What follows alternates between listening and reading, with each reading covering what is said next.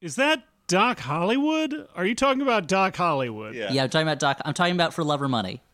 Wait, which, many are you Michael talking about Fox the plot of the TV show Banshee?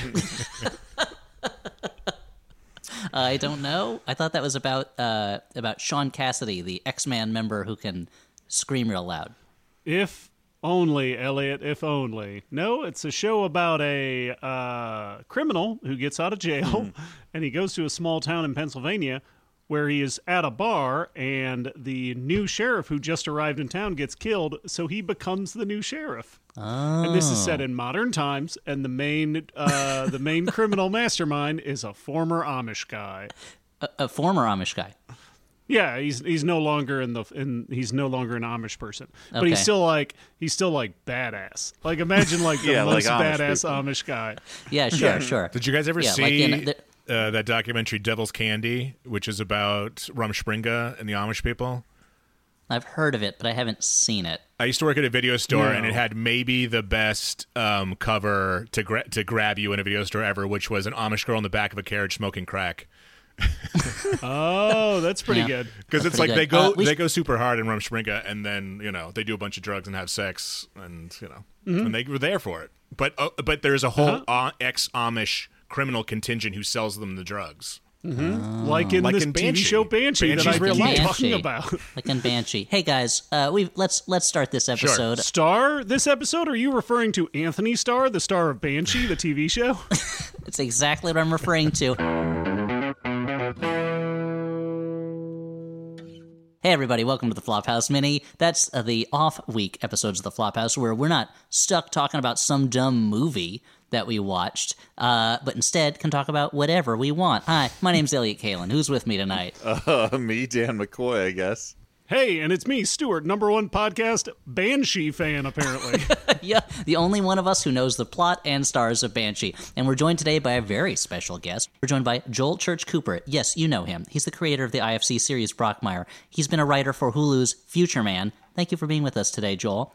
Guys, it's a real pleasure. You know, first time, long time, and uh, you know, I just I love being a part of the world. I love making this parasocial relationship into a social relationship. Yeah, it's been Oh, wow, too, yeah. it's been one sided for too long. Now, by first time, long time, you mean first time podcast guest, long time Banshee fan. Yes. we were talking, just we were talking about Banshee before the show, or during the show if Jordan leaves that stuff in. We'll see. Uh-huh. Maybe she'll just keep that in her own special vault to listen to whenever she wants to. Yep.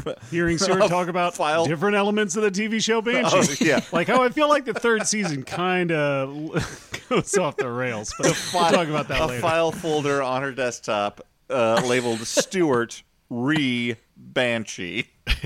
Yeah. Dip in whenever she needs some stew Banshee takes. Now we ha- every now and then she's just feeling the ur- she just can't quit cold turkey. She needs to eat, she needs to ease off the stew banshee takes. Yeah, now. yeah, yeah. Uh, Joel is here today for a very important reason. Uh, Joel is a uh, successful Hollywood television person, and he has worked with several famous people who have done, let's say, less than. They've been in projects that are less than the best. And now Dan and Stu and I, we've long been just uh, just the the class clowns in the back, just throwing spitballs at strangers. You know, just That is not what I thought you were going to say. I thought you were going to be like, so dance, dance, Stu, and I, we've been long been at the peak of Hollywood. Uh, we have never been involved in a pro- project we're embarrassed by, so we would not not know anything about quite. that. No, I like suggesting that we're like uh, like a Statler, Waldorf, and Gonzo trio. I'm, how did wait? Gonzo is in the show, Stu. I, I, he's not. He's not a side heckler. Gonzo is one of the stars of the show. He's the Gonzo the Great. He's the in-house artiste. Yeah, I was I was giving you the credit of being the Gonzo, while Dan and I are are Statler and Waldorf. Okay, that makes sense. That makes sense because uh, Gonzo also Jewish. So uh, Is that canon? I mean, we, we all knew. We all knew. Like we all knew that the signs were there. That the stereotypical Jewish love of being shot out of a cannon and and having sex with chickens. Yeah. I mean, you have a just shy of sexual relationship with chicken, I think. Uh, it's entirely. I mean, it's an oral fixation with chickens because I eat them a lot. I don't know if I'd call it sexual, though it is a sensual pleasure. But anyway, the reason that we have Joel here today is not to talk about my possible Freudian relationship with. No, it's not like they're living chickens, Dan. They're all dead fried chickens cut up in pieces. You know, which makes it sound worse now that I think Yeah. about it. Um, Now, uh, Joel's worked with some very famous people, and I was wondering, I wanted to talk to him about when you're working with someone who is very famous, who has been in like a really famous bad movie or bad TV show, how do you handle it? How like how do you not just want to talk to them about that all the time? Because the closest I could come to it on the Daily Show was talking to Daily Show correspondents, and they didn't care about the bad stuff they made. I think I've told the story before about going out to a meal with John Oliver and, and him saying, uh, it was a group of us and him saying, I'll pick up the check. And we said, no, no, no. And he goes, no, I got paid for the Love Guru today. And we go, okay. And he said, but by my paying this, you are all complicit in the making of the Love Guru. and we and we went, no. And that's the closest I've ever been. So, Joel, what do you do? How do you handle that situation? Pop quiz, hot shot.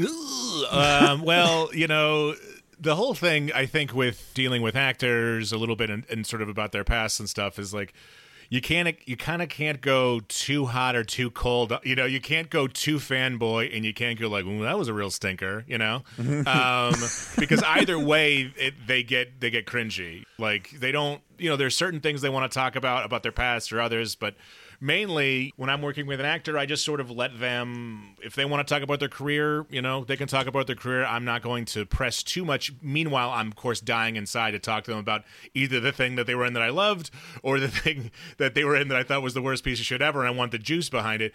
But um, uh, you know, you can't really. You got to let them come to you a little bit. I think was my relationship to. Like, I work with Hank Azaria for you know almost a decade on different variations of Brockmire, and it was two years in before I revealed that I was the biggest Simpsons fan of all time, because I just didn't want. I almost. I also. I also kind of didn't want him to know he had that power over me, you know? like mm-hmm. I just yeah, yeah. I just wanted to be like, "Oh, I'm just a guy who just oh, I know you from things." And then Did you pretend you didn't know the Simpsons? Was he like, "Yeah, well, when I did the Simpsons, you're like not familiar. What's yeah, that? I'm Is that like a web series?" and I'm like, "Oh, th- is this some cartoon that you guest starred on? What is this again?" Did your child do Is this? This, is this a cartoon that you're just a big fan of? Because you're like obsessed with these characters. Like you're doing voices all the time of them. Like I get it. Was it difficult for you uh, to wear a shirt that didn't have the Bartman on it uh, when you went to work every day? Did you did that really Yeah. fuck up your your, Well, your rotation? specifically I wore the the- Bart man. I wore the knockoff Bartman, Bartman, the superhero ones, character. you know, where he was a little Yeah. off color and didn't have the right number of ridges, so I could fool him into thinking that I wasn't a huge fan. Um, It yeah, just the looked bootleg like Barts are not necessarily true fan apparel. exactly. no. You just you were just clo- you just had to be clothes with whatever clothes you could buy on the street at that moment. That was your explanation. Yeah. It's like oh, uh, it was it was uh, it was a prank. I, I I was thrown on the street without a shirt and I had to buy whatever was available from a street vendor. Yeah, yeah.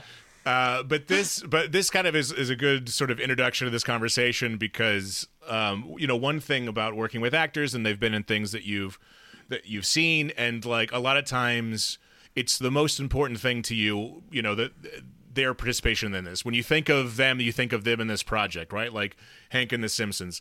But for them, it's just a gig. You know, on most hmm. movie actors, even if they're the star of the movie, they work 30 days on that. Television show, it's a little something different, but television show, they filmed it that day. Usually, very few actors go back and watch it again. Now there's an entire industry of them watching, rewatching the show on podcast form. That's a new thing. Most times, you know, actors don't go back. And so, you know, once I did reveal to Hank that I was a Simpsons fan, sometimes you know, we would do something and I would quote The Simpsons, sometimes his own dialogue back to them, and he'd be like, What is that? What's that from? and I would be like, Oh, it's, you know, it's from one of the classic season three to nine episodes I know by heart. And, you know, I just uh-huh. thought that since it was you, you would know. And he was like, you know, man, that was like a half an hour in the 90s. And I said the thing. Did he- I mean, I've this is on a much different level, obviously, but I'll talk to, say, a listener at the bar, and I'll have a couple of drinks in me, and they'll have a couple of drinks in them. You know, this is a different time, pre-COVID, and they'll Yeah, people stopped reference, drinking after COVID. Yeah. They'll ref- or they don't do it at a bar with me. Is the main thing. Fair, fair. Uh, but the, the somebody will reference a bit from an episode and i'm like i gotta tell you at least the first 10 years of this show i was pretty drunk every episode so did hank azaria use that excuse every time yeah, yeah he you know he, he's he's famously sober, so no. But um, uh, he just you know like especially recording jobs like you know he and he's a professional, so he'd bang it out three or four times takes and just move on. And like there's there's like famous things like from the Poochie episode.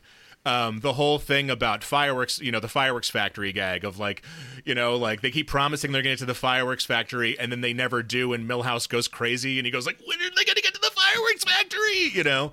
And Yeah. so To I, put that in Flophouse terms, that's like in the movie uh, Glass, Glass, where they yeah. keep saying they're going to go to the Yes. tallest building in what Pittsburgh, Phil- and it never happens. yes, Philadelphia. and Philadelphia, It- they're the same city. Uh, anyway, wow. hundred continue. percent. That's you know that's M Night Shyamalan's fireworks factory, right? So in writing terms and in show terms, sometimes I'll be like, and I've probably said, I know I've said it to Hank, and I'll be like, it's just like it's like it's the fireworks factory. It's the thing we're promising if we don't do this. And I had Hank's like, I don't know what you're talking about, and I was like, there's an episode of The Simpsons called Poochie, you know.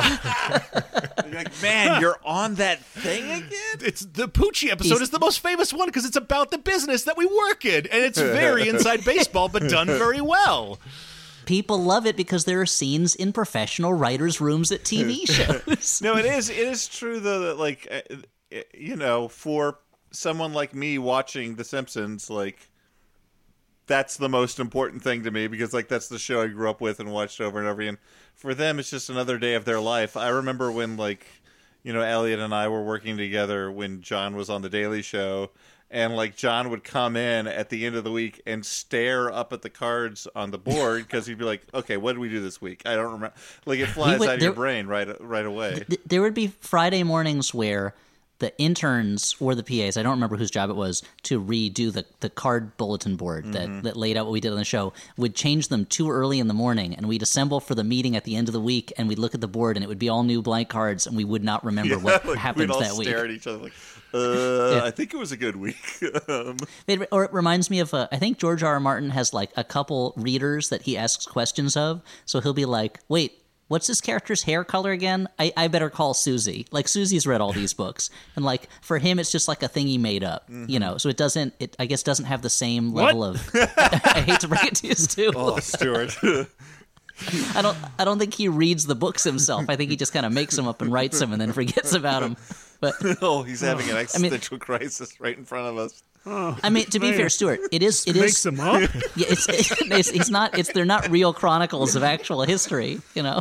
Uh, and uh. he is a special case where he does forget that, like he does have chronic amnesia, like Dana Carvey and Blank Slate. So that's why it takes so long for the Like books to come out because every morning he has to be reminded that he writes these books. We don't want any blank slate? I don't want any clean slate fans being like blank oh, clean slate. My- Sorry, I'm- not blank slate. I, Clearly, Elliott was thinking of blank check, the book, the book, the movie about a kid who gets a uh, blank Dan check. is clearly thinking of of Blank Man, the novelized adaptation, when he said the book. Anyway, so So actors. so but but going back to the bad movies of it all, you know, so like, you know, I I I, uh, I just you know, I come at this as a fan with everything. You start off as a fan, right? And then you want to do it, mm-hmm. and then you try to do it, and you usually end up copying the things that you like, and then you get beyond it, and then if you're lucky enough, and you you know, you you start working and you start working with people that you respect. And especially if you get in a position of power you know like if you run your own show like i did on my show Brockmire you can cast people that you've seen in things. And that's a great thing and so you know we cast um, amanda Peet uh, in the first season. So lucky to have her. She's such a great actress. It was a part that was really i sort of envisioned uh, her in mind for. And so to do it is great. And you know she's on set and this is my first. I've been probably you know tv writer for five years but it's the first job time as showrunner. I'm on set shooting the show. It's great. And she starts talking about uh, aaron sorkin and working on studio 60 and it hadn't hit me yet that like studio 60 my comedy obsession from you know whenever that was out my, you know that i used i watched obsessively multiple times episodes laughing at the work because Studio 60 is my kind of sort of bad movie, bad TV show. My mm. personal favorite is really talented people who've gotten to a point in their career where no one says no. And and everyone's just smiling and, and going, more, do it, yes. And mm-hmm. especially writers too, because I feel like I'm, a, a you know, I'm a similar kind of writer, and I can sometimes come at things, right? No subtle glancings, no. I try to like really write the line that says it or whatever, and which can go wrong a lot of times, and sometimes you're too purple. So I think my own fear of becoming that, I gravitate towards your life itself's, your Yeah. Studio mm-hmm. 60s. Um, you know, we can all think of that example of the of the personal, you know, project that goes wrong.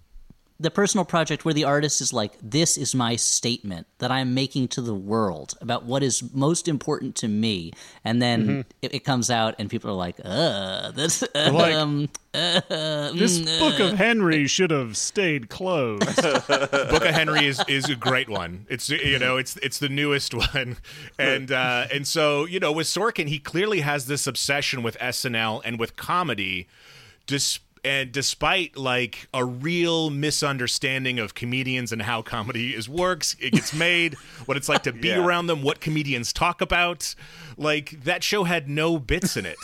No one did any bits. No. it was just They people in hallways seriously talking about comedy as if like it's life or death. Where literally there's a scene halfway through where uh, Nate Corddry is showing his parents around, and his mom goes like, "So this is where you do the skits?" And he goes, "They're sketches, mom, sketches," and he storms away angrily because. In Sorkin's mind, that's what comedians do. They take it so seriously. It's the it's I the mean, to, when- to be fair, I I hate I hate the word skit over sketch, but I would just internally roll my eyes. I wouldn't let angrily. Well, but I feel like in a real in a real comedy place, he would have said, "Yeah, yeah, they're skits, mom," and then would have said to his his his writers, "Yeah, my mom called it a skit," and they'd be like. Uh, they'd be like, "Oh, well, maybe she meant skitch," and they would just be called skitches from then on at the office. And three generations of employees later, they would still be calling them skitches, and no one would remember where it came from. Yeah. I feel like that's And then the Christmas that, gift uh, would be like an off-brand uh, Disney, uh, like Lilo and Stitch, but it'd be called Skitch. little sketch, and people would be like, "This is amazing," and they'd be like, "I don't understand anymore where this came." It's like a the when a when a meme gets turned into something so completely different, and you're like, "Yeah, yeah, well, that's based on a Japanese cartoon about a dog that pees on a cat," and you're like, Yeah. "Really? Then why?" I don't understand. Yeah, you'll you'll see a meme and you'll be like, "What the fuck is this?" And then the first comment is, "Oh my god, I can't like this is so me or something." And you're like, "I don't what how? How did this connect with you so deeply?" And then Yeah. you spend the next 4 hours going through rabbit holes trying to figure it all out. And by the end you find out that George R. R. Martin just makes it up. What the I- fuck? Stuart, this isn't how I wanted you to find out. I'm sorry, it just came out of me. I mean, I feel like I went through that though. The first time I saw the butterfly meme, I'm like, okay, I need to see six more of these, and then I will kind of get the general idea of what this thing. Which one is that one? Dan, describe describe the meme to me in Uh, words. there's this is the best way a- to communicate there's a them. Bookish-looking uh, man. He is. He is. Uh, Oh yeah, yeah. Okay, I know the one you're talking yeah, about. Yeah, and he has a book. I think he actually has a book. Uh-huh. He is an, a nerdy-looking uh, Japanese teen boy, but like the handsome Japanese teen boy nerd, and a butterfly Yeah, yeah. is alighting in front of him. And yeah. Yeah. You you, you right. label everything in there like it's a fucking Tom and Thomas Nast cartoon. yeah. Everything gets labeled. Sure. so, so my first is like third day on set. I'm. Uh, she mentioned Sorkin. I immediately have the not so brilliant idea. Oh. I will talk to her about Studio 60 and see if she can give me some like juicy backs, you know, what's it like or whatever or and maybe she'll she'll like, you know, maybe she'll get like the maybe she's like one of the people because it was a I wasn't alone in my Studio 60 obsession. It was a very comedy Yes. writer, improviser, you know, thing that we, everyone, you know, I watched every episode. It was a show behind the scenes of SNL that in the end was a three part. They, they ended this, their one season with a three part episode about a kidnap and rescue where Nate Corddry's cast member's brother was kidnapped by the Taliban, and the NBC executive had to buy it, and they watched the rescue from the uh, director's booth of the studio because Sorkin at that point just had lost the plot and was like, I don't know, a, a, a West Wing idea that I forgot about. And, well, it's, uh, it's. It's it's a it's like you're saying. It is a, it is set in a world where comedy is treated as seriously as the things that on the West Wing were in the newsroom, and like the series opens with the.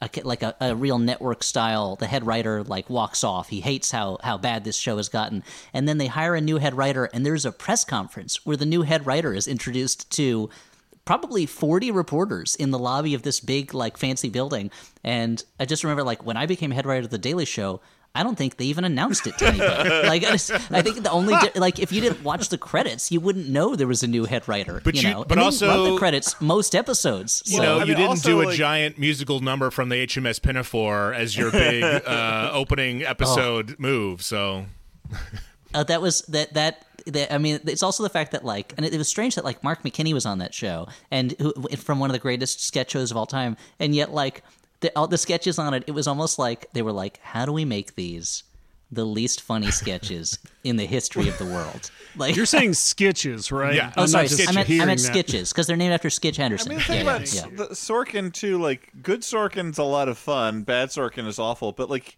he can write a joke. He can just he just writes it in the context of like these are the characters I've established as the world. Like he'll he will write a funny line, but then writing about comedy, he seemed to be laboring under the misapprehension that everyone in comedy got into it because they want to like mer- make serious points about like truth. And the thing is like yeah, comedy can be good at that. People laugh because they uh, recognize the inherent truth in something, but it's not like people get into comedy and we're like, yes, yes, I'm going to expose things. That is, No, no. You get to you start telling so jokes about serious things when you realize that the jokes about silly things you've been telling have failed to fill the emptiness inside you that you thought you could fill with the laughter of others, and you're like, "Oh, I see. I'll fill it with people nodding and saying, "Ah, yes, ah, yes." Yeah, yeah, and then you do that and that doesn't fill it either. That's when you start doing just straight dramas and you're like, "Okay, when people cry when they see me on screen, Mm-hmm. that's when it'll fill the hole." That doesn't do it either.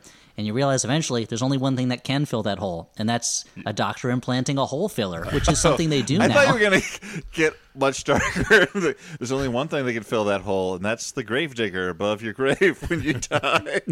Uh, I mean, Yeah, it would be the amazing. Gravedigger, the monster truck. Exactly, yeah, I mean, who smush wouldn't that want- dirt into your grave, and you're like, shouldn't you have a fucking shovel, dude? um, so wait, we've delayed the this uh, this this story too. uh, too Well, I long. will wanna- just say one thing: Gravedigger, Gravedigger should have a plow front, so it can move Thank that you. dirt, and it does not. And I, this is a hobby horse I know been on a lot. That Gravedigger should have a plow on uh, on its front, and it doesn't. So I apologize. Anyway, Joel, you're saying so. She brings up Sorkin. This- you're finally going to spring all those sweet Studio Yes. 60 this was during a walk and talk. I'm only hoping. Yes, yes. We're just walking in a circle around the set um, uh, while people look at papers that have nothing written on them. Um, and uh, Oh, that yeah, was the it- thing we used to do in the that was the thing we used to do in the Daily Show offices a lot. Is we just pick up a piece of paper off a desk and glance at it and say, "This is good stuff," and that was our Studio 60 bit. But okay, so you're so you're So- talking to you're talking so to I'm Amanda talking to her, and I'm really excited to get into this juicy business about the show. And like this goes back to the earlier thing about um, about the actors not having the same relationship. She was not aware that like there was a a group of people who made fun of that show or cared about it still or cared about to make fun of it. And she was, I would, you know, in a professional way, resistant to the idea that it was bad and that she would be complicit with me shitting on it. Um, and it wasn't the greatest move on my part. It was a very early showrunner move of mine, and of, and then immediately I talked to her a little bit, and she politely sort of um was like, "I don't, I'm not going to do that. Why?" And then she sort of explained her experience on it, and her experience is one of very real, and it was one of a working actor of she, you know, got a big part on a big show and you know, it was an ensemble. It was the hours were great. Her best friend Sarah Paulson, they got to hang on, you know, set together and hang out in each other's dressing rooms. She got pregnant on the show. They they were really cool about her hours and like and she got to deliver Aaron Sorkin monologues and you know, it didn't work out that great, but she's been in worse things and she's been in better things and like why are you bringing it up 5 years later? and it was a real like I, I just they they said uh, um Eli Wallach was an old writer and it was kind of funny that you know he was talking about 1950s comedy and everyone gathered around him like he was an old sage and it was just funny. yeah. But do, don't you think? But don't you think it was crazy that the writers' room was so dimly lit on the show? And there were like, like, six don't- I don't writers, and, and like SNL has like 30 writers. It's unrealistic. so she wasn't really playing along, and for good reason, which was that like that was a good gig for her. But there was one sequence where because she got pregnant, they didn't really know what to do, and and he it sort of threw his storyline off, and so he was like, oh, I'll just get her together, Bradley Whitford, and it'll be a phone relationship, and she can just do things over the phone. And so as part of that, like, you know, Bradley Whitford had this one scene where like he was like, I love you on the phone. They, there had been no indication of a relation between them. He's like, you know what? I realized I love you and I'm to come get you. And then she was like, okay. And it was very aggressive. And in that Sorkin way, like, not the greatest to the female uh, characters and their agency, and uh, and she was like, "Yeah, it's because I was pregnant," and he wrote around it. What's your problem with it? And I was like, "Oh yeah, that's no, you're Yeah. he was just being a good producer and helping you. I'm sorry, you know. I mean, I this is I think this is a great thing to remember because like it's a weird thing for us to say as a bad movie podcast for sure. Uh, Go but on. you know, like these things are not like things to get mad about. I mean, we can all lighten up. Like I, I no, I mean, particularly in this age of the internet, you see so much vitriol. Like, why did this person who I like, a, an actor I like, do this thing? I feel like I've got this relationship with them that means they won't do this shitty series, and it's like, yeah, but you know, a lot of people are just working actors. Like they're doing things. There are all sorts of factors that go into people's personal lives that, that make decisions. And you know what? Like art sometimes is like sixth on the list. Yeah. and, and also and actors because they're the most visible part of a thing they often get they get this hung, stuff hung around their neck that's not really their fault Yeah. that it's bad and that they didn't have them i was thinking a lot about how like um, how catwoman is always going to be the halle berry movie catwoman but like halle berry didn't write it or direct it or produce it like she's in it I mean, but it's to not be like fair, it's not I like she was the Pete she Hoff got a lot of work after Catwoman. no, that's true. But it's not like she was the. It's not like she, she was the guiding force behind Catwoman. Yeah. You know, for her it was like, hey, do you want to be a superhero movie? Well, how much are you going to pay me to be in this superhero movie? This much. Then yes, I will be in your superhero movie. Yeah. Yeah. We're like how. uh and it all gets forgotten eventually. Uh, like how uh, a lot of people forget that George C. Scott did a sitcom for one year where he was the president, and it's not something that comes up a lot when you talk about George C. Scott. But I bet there was a time when he was walking around and someone was like, "Oh, Mr. Scott, I'm such a big fan of yours," and he was like, "Oh, what of uh, Patton, The Hospital, Doctor Strangelove?" He goes, "I loved that President show that you did. Tell me all the amazing stories behind it." And he's like, "I don't know. I did it for a year. Like I don't, I don't remember." And he, but he, he said it like George C. Scott, so it was like, "I don't know," because that's what he sounds like, you know. Uh, well, I would say uh, like something I, I try to think of too is like sometimes you can be good and do your job well as an actor, and then you just run into the wall that your writer and your director sort of put in front of you, right? Like Kirsten Dunst in Elizabethtown gets saddled with Manic Pixie Dream Girl, right? Be- I would argue because she does what Cameron Crowe wants so well. Yeah. she sort Yeah. of nails an aesthetic that he's looking for and you know it and the movie is not good and and you want to talk about another bad movie of, of when you get to the point where no one says no and um and is that a bad performance? Maybe Right. but maybe it's just a good performance of what he wanted it. And and you know and so you're as an actor you're so vulnerable. You're you're because you're the you're the only thing that people see and you have the least power. You know the sound guy has more power than mm-hmm. you. The you know the camera crew has more power than you. The writer the director the editor But that's but I, but I, that's because they have electric power, which is you know that runs the world. You know, there that's that that kind of power. that's why can compete everyone's why, against, you know? that's why they call him best boy because he has the most power on set you know he's plugging in he's plugging out He's the he's the guy who literally stands by the switch that turns on the electricity for the set and goes, uh uh stay on my good side. Didn't like Who's that the test. best Guy- boy? Uh, yeah, uh, you're They the best him- boy. Don't turn the power off. You're the best They boy. call him they call him Best Boy because he's the guy who has to run to Best Buy if they need something, right? exactly that's why they named it best buy because there was those best boys Yeah, running yeah. around town going to different hardware Yeah. it stores was, being it was like full of Best Boys. yeah. do you have a four plugger As as a child, he was bitten by Pete Best, and he gained the powers to have almost been in the Beatles and became the superhero Best Boy. And uh, unfortunately, when he grew up, people still knew him as Best Boy, so he still went by that, even though he's an old man now. But this is a good point, though. Like these things are so collaborative that no one should either get like all the blame or even all the credit. Which I like.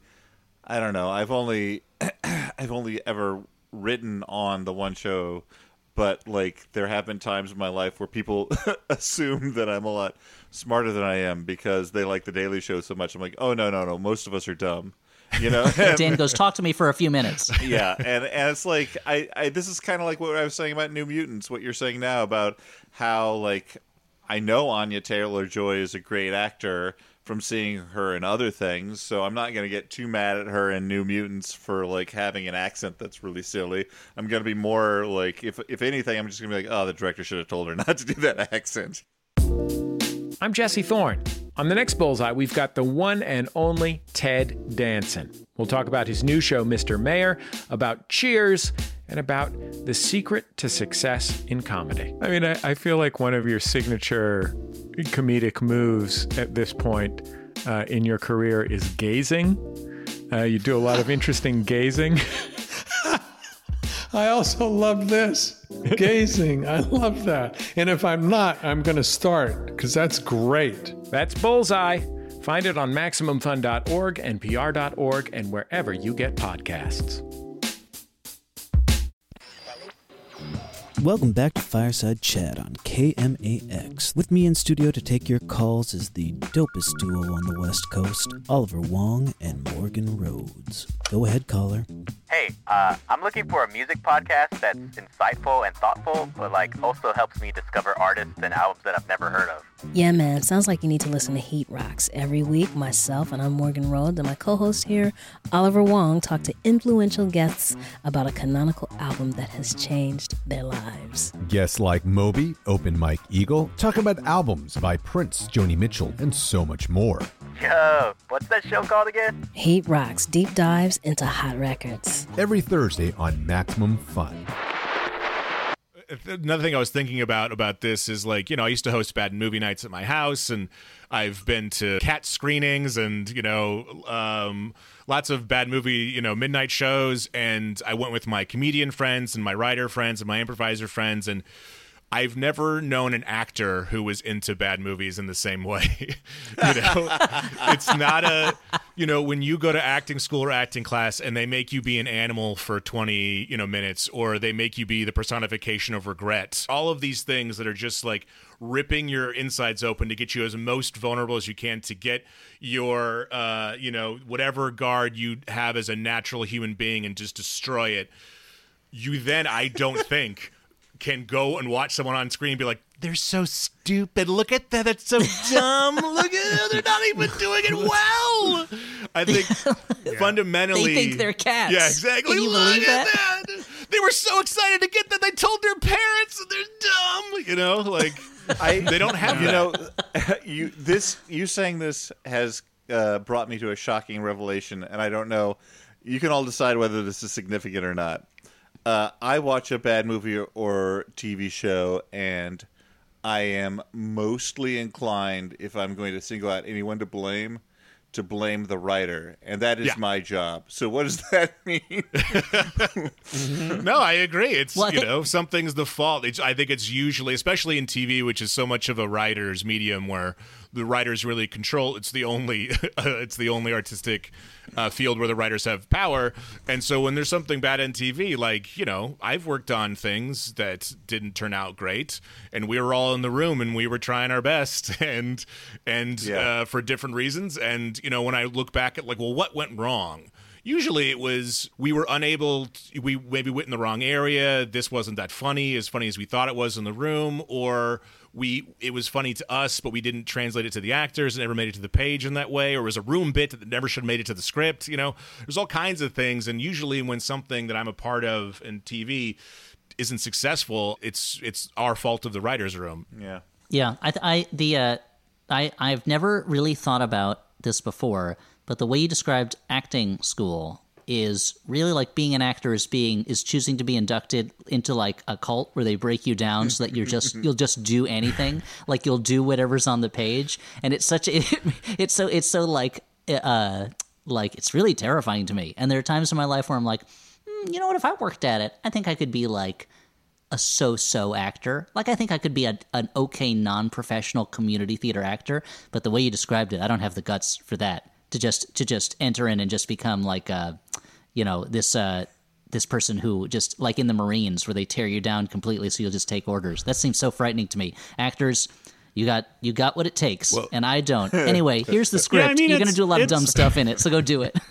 I mean, I'll I'll I'll stand up for actors now. You know, as uh, I don't know if you guys know this, uh, I'm a credited actor. I do a voice. I'm Tube Man and Psycho Goreman. We're all aware. Uh, so We're yeah, all I aware, mean, Stuart. what was your so Yeah. did you you know like pull your you know expose yourself your vulnerabilities Of course I did. It, couldn't you tell? It was all on the screen, Dan. Yeah, that's true. You you did seem to be just a sort of a brain in a tube.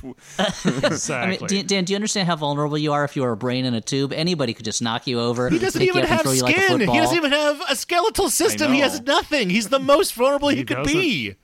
Yeah, That's eat your thing, fucking heart out, Christian Bale. Don't tell him Yeah. that, Dan. He'll think it's for a part and he'll do it. yeah. Uh, but this is kind of a good Oh, segue to another sort of story about, uh, you know, talking to actors about bad things, which is that um, I worked on uh, a Garry Shandling pilot right before he died. Oh, wow. And um, and as part of that, um, I got to hang out at Garry Shandling's house and sort of talk to him for, you know, we we were in the sort of scripting stage, so it wasn't too much. It was probably like three meetings totaling like nine hours, and um, what he really talked to me about the most was his experiences on Larry Sanders and his experiences on What Planet Are You From, um, which is this terrible movie that he made, um, that he wrote and starred in, that Mike Nichols directed. And he was telling me this because, you know, he hadn't done a show since Larry Sanders, and his friend, an agent uh, who I knew uh, barely, but kind of brought me in on this project, was trying to get him back out there and trying to get him to sort of, he was, you know, he'd really found a kind of Zen guru esque lifestyle in his personal life where he was very satisfied and he was very happy. But in his professional life, it was really this thing hanging there of he had such a bad experience of Larry Sanders. You can watch the the documentary about it, where essentially his manager stole money from him um, four different ways, and then when he sued them, um, uh, bugged his phone to listen in on his conversations for the case.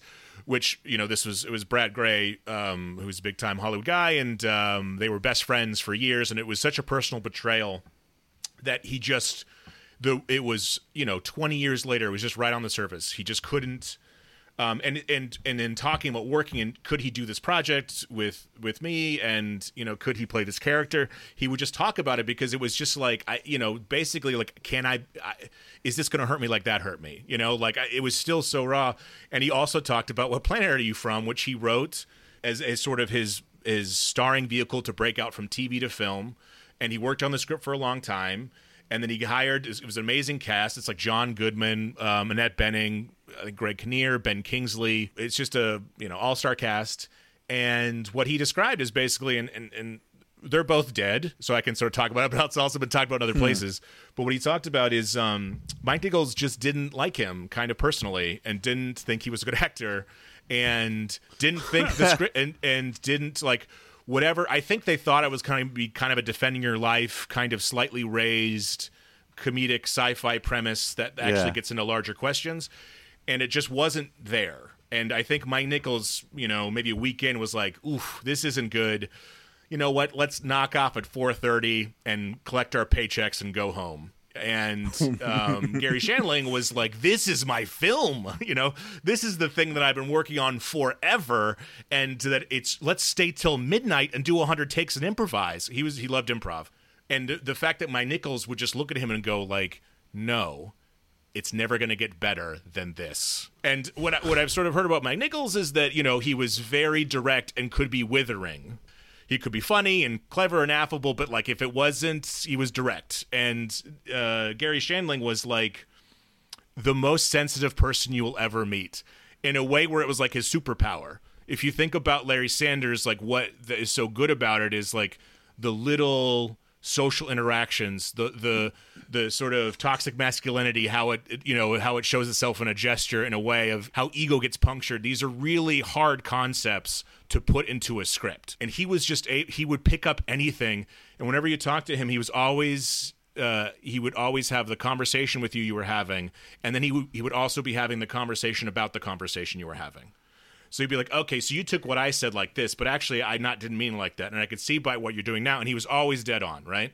So here's this this human membrane that is like picking up everything, and then you have this comedy legend who is like, "You don't got it, kid." And so he would describe like having panic attacks and like not wanting to come out of his trailer, and it was not something that was like you could be like, "Yeah, but it was dumb, right?" You know, it was like what he was. You know, Yeah, but it was just a job. yeah, huh? yeah, 'Cause yeah. But it was like a bad Like- movie. But like you know, eh, but you did good things. Now it's a bad thing. Like so what? It was like I spent years of my life on this to to uh, be tortured by my hero is how he sort of phrased it. And I'm sure Mike Nichols would have his own version. I wasn't in his living room, so he didn't tell me that.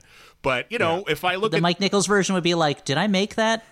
Oh yeah, I guess I did. Yeah. Oh yeah, nice guy, Garry Shandling. Yeah, anyway, yeah, yeah. like I feel like the way that you meet your high school bully and he's like, "Hey, nice to see you, man," and it's like you were like, "I have nightmares about you," and he's like, "Yeah, I don't know." High school, am I right? So, what are you doing these days? Like, they just don't remember it.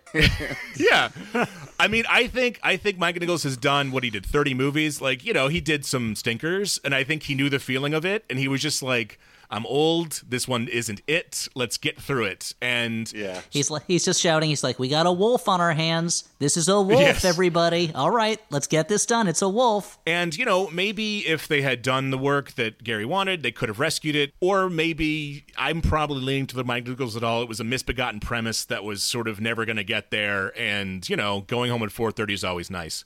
But, uh, but clearly, like, but Shandling, like, he just...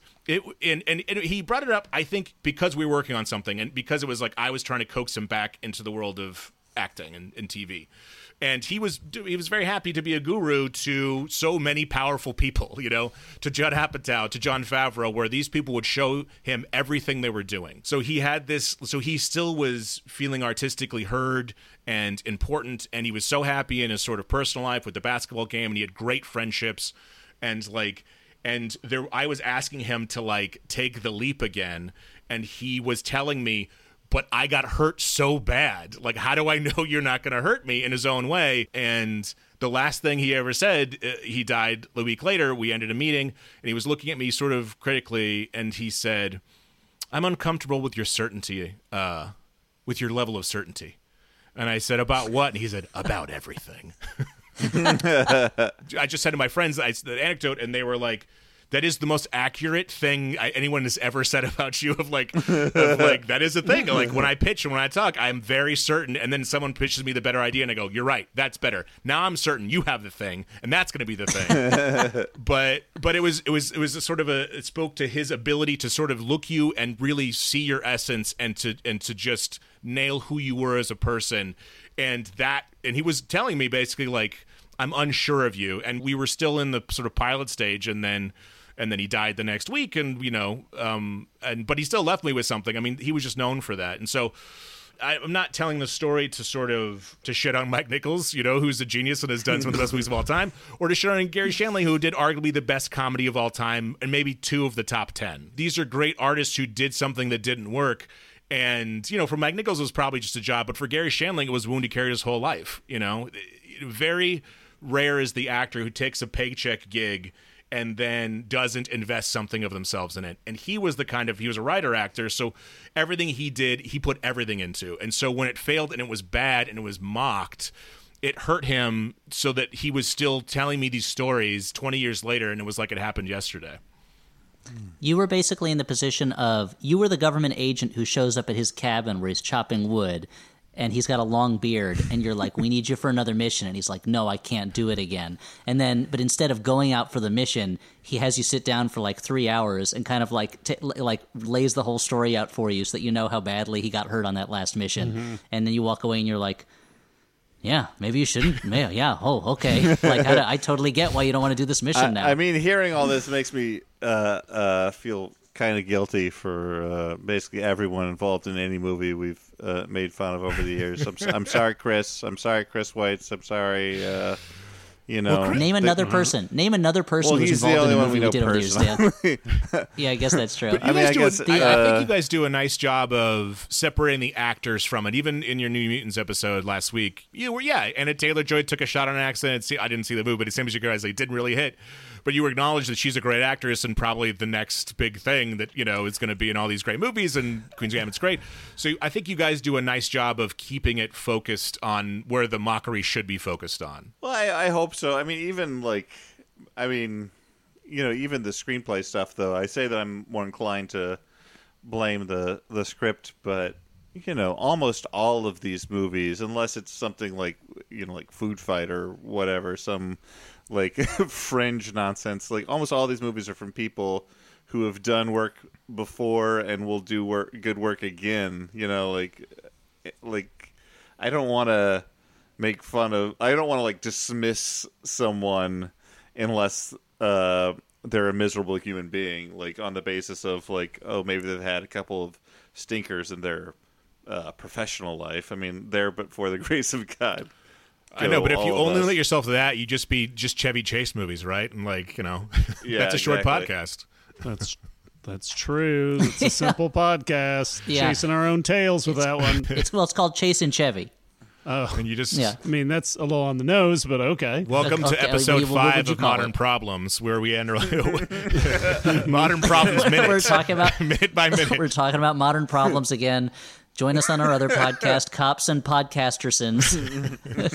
uh, the uh, Oh, no. so I think, and the other thing to keep in mind also is that like there's a certain, I mean, the thing that I loved about Cats, the most joyful movie going experience I had in the Oh, year 2020. good. Which again, not not saying that much since I only went to the theater twice, I think, in the year 2020. But the other one was Once Upon a Time in Hollywood, which I also loved. So like that's you know, but that uh, the to see someone try so hard for something big and fail at it is it gives you kind of like the reverse hope of like oh this is better than living in a world where every movie was just kind of like mediocre where every movie was just kind of like the kinds of thrillers that were churned out in the 90s where it's like okay this is fine. Okay. Oh another one of these. Great. And now oh uh, now the, the Secretary of Defense is going to tell them why they need to save all those hostages. Okay, now they're doing it, and Harrison Ford says, "Get off my plane," and the movie's over. Okay, that was acceptable. Like, you want to live in a world where people are trying and failing because it means that they are also trying and sometimes succeeding, uh, and rather than not trying. Well, and, and also just that, like, the extravagant foolishness of it is endearing. I mean, in Cats's case too, the fact that it is that you can in every every frame of that that uh, that strange like creature.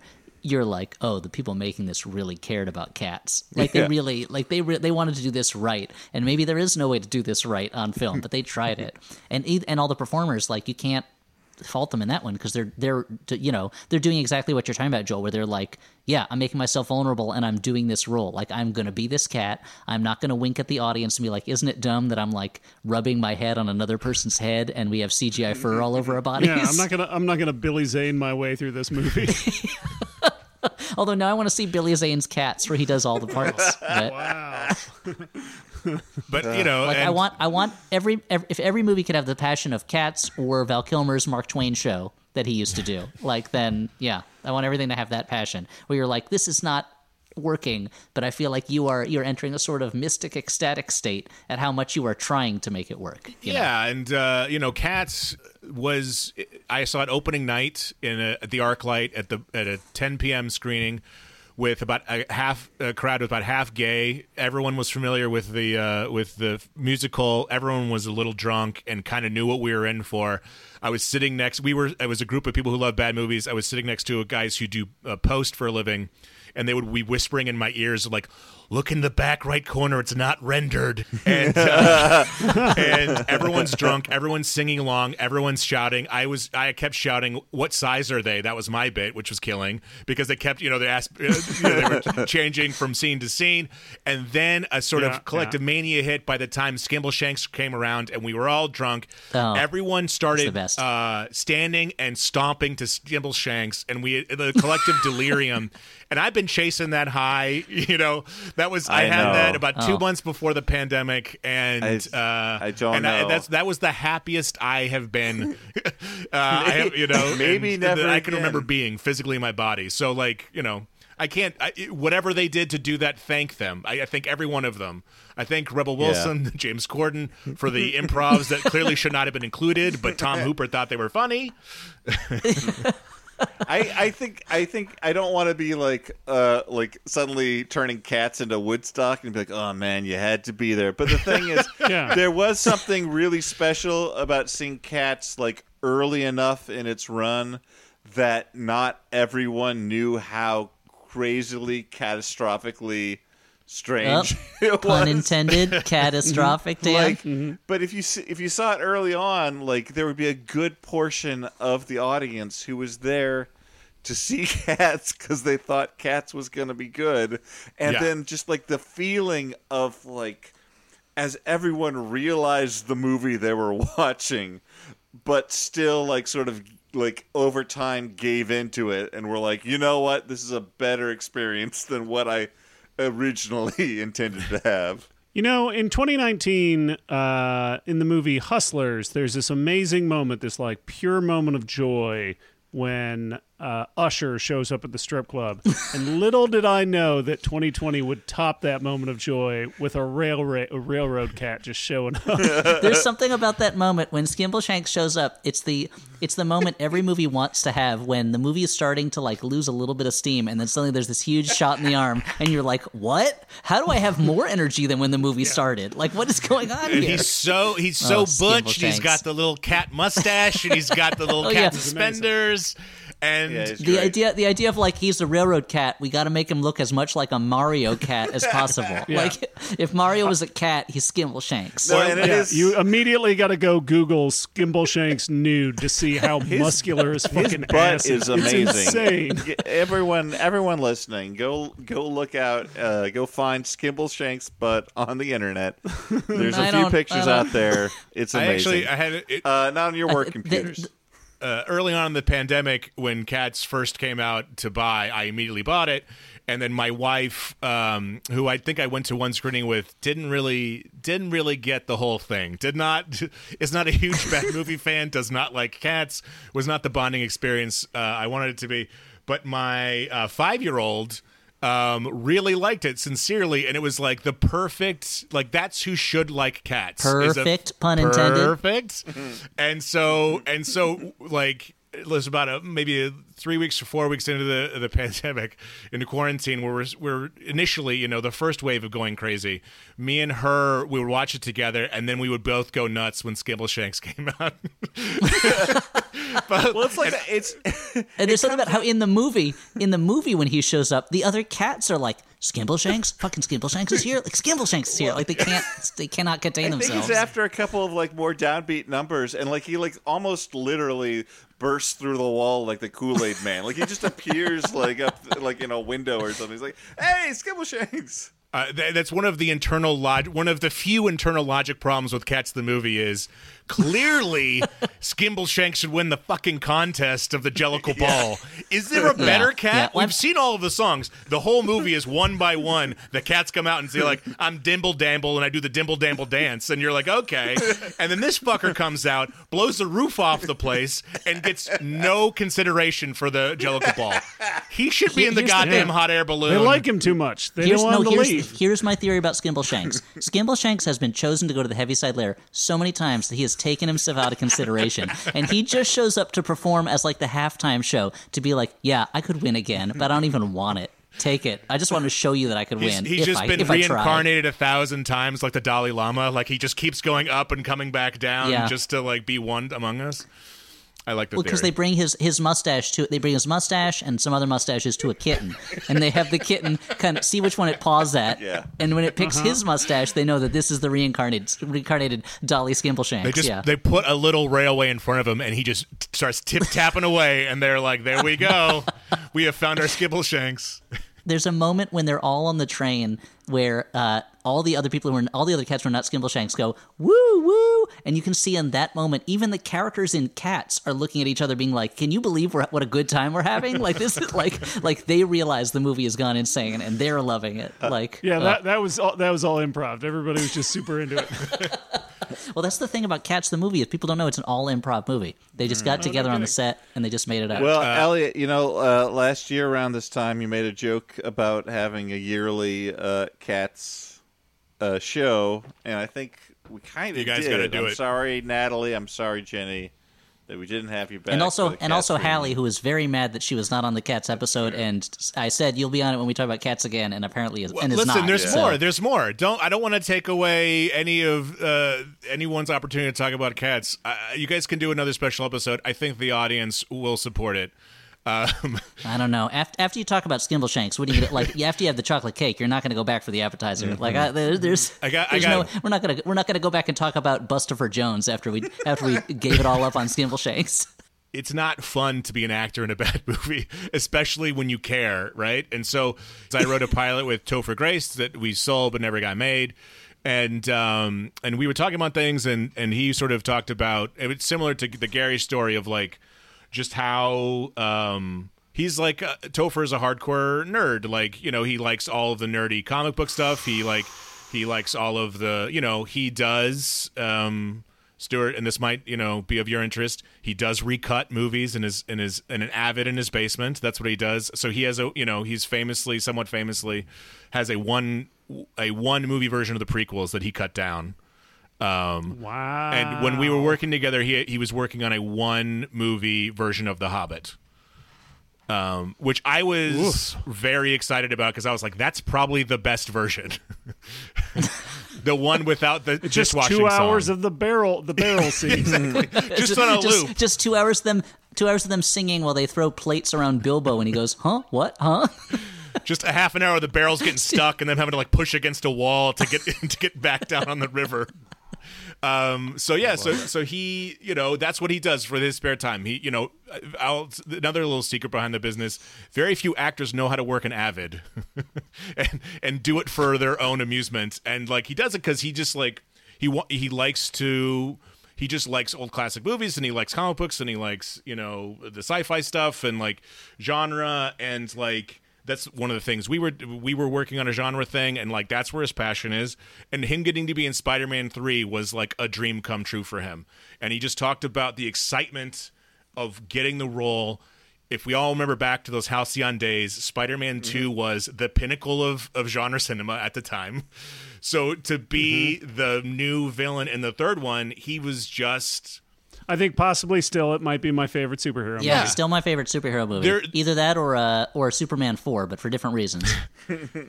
and you and I think coming off two, there's no way you think three is going to be the movie that comes off of that movie, you know.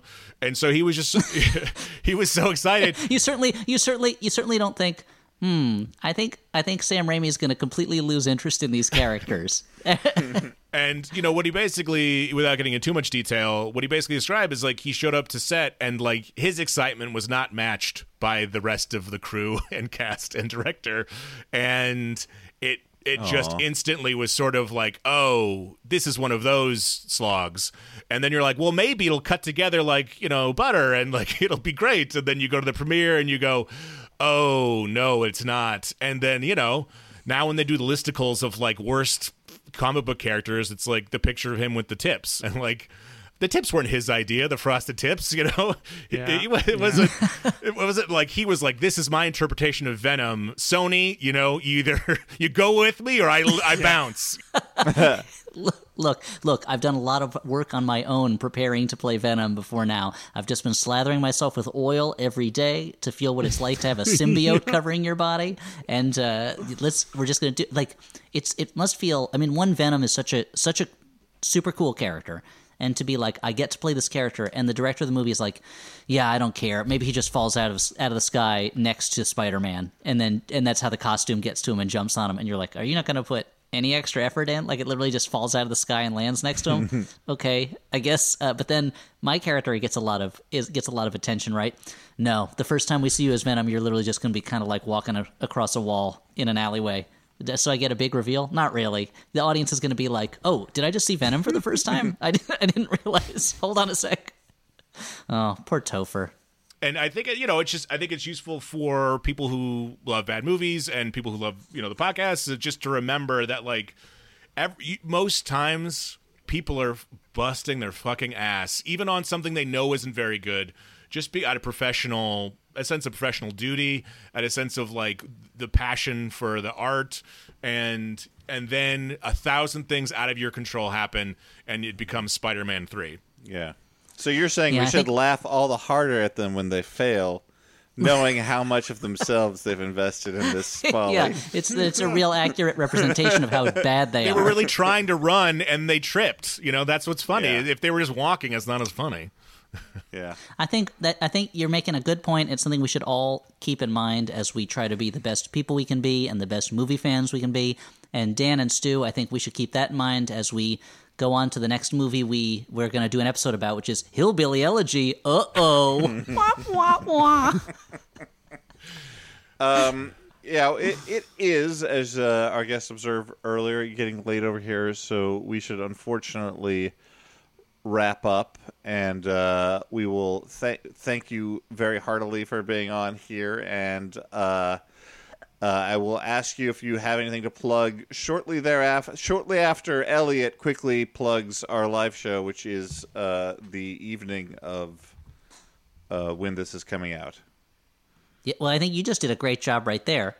That's the evening. Uh, uh, Somebody just hit the fucking nitrous tickets. Uh, tickets will be available. tickets will be available right up until uh, showtime at uh, what is it? The Flophouse Podcast.simpletix.com. I think is that right, Elliott? Yes, Dan, that's right. Tonight, the night that this episode is released. If you're listening to it the day after it was released, sorry you missed it, but maybe you didn't. Allow me to explain. We'll be watching and talking about, well, we already watched it. We'll just be talking about Teen Wolf. Mm-hmm. That's right.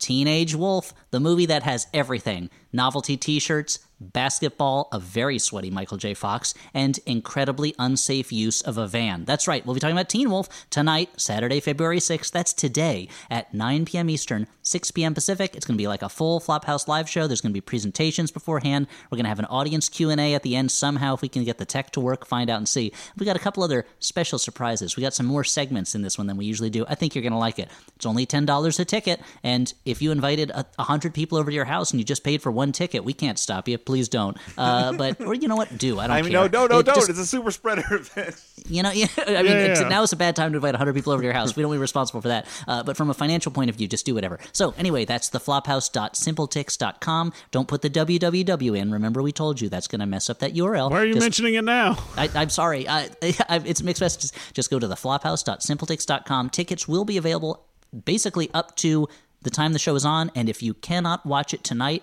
that is okay. The video will be archived for one week. One week. We'll be able to archive that video and you'll be still have access to it. So buy that ticket, watch it. We're talking Teen Wolf. It's going to be a lot of fun. Uh, and I got a special shirt just for the occasion. So if you want to see that shirt, you better go to theflophouse.simpletix.com.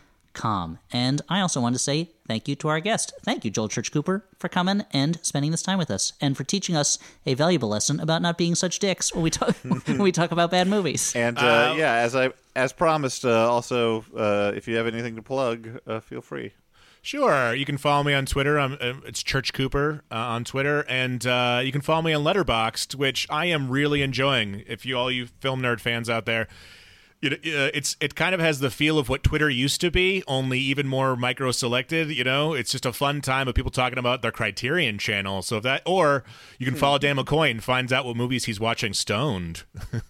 Yeah, that's true. Yes, you can do I like, I, I which is uh, which I like to do. So uh, join me on Letterboxd, and uh, I just want to say one thing. It was, it was a pleasure to be on the show, and I also wanted to thank you guys. Uh, for me and all, for all the Flophouse uh, fans out there, for uh, you know, in the pandemic, I've I've tended to be uh, relying on podcasts, probably an unhealthy degree, to know what day it is sometimes. And uh, it's been a real pleasure to listen to you guys, um, and it's been nice just to hear the sounds of people having fun and friends talking, which is you know something that used to be a huge part of my life, and now I kind of only live vicariously through the friendships I hear in podcasts, and it's wonderful that I still get that chance. So I wanted to thank you guys for that. Thank you. That's as touching as it is sad, and we appreciate it. All right. But we're we're all living in that world. That's a world we're all in right now. Uh, let's uh, sign off. Thanks once again to our guest, Joel Church Cooper. I'm Dan McCoy. I'm Stuart Wellington. I'm Elliott Kalan, and our guest has been Joel Church Cooper. Good night, everyone. Bye. Bye.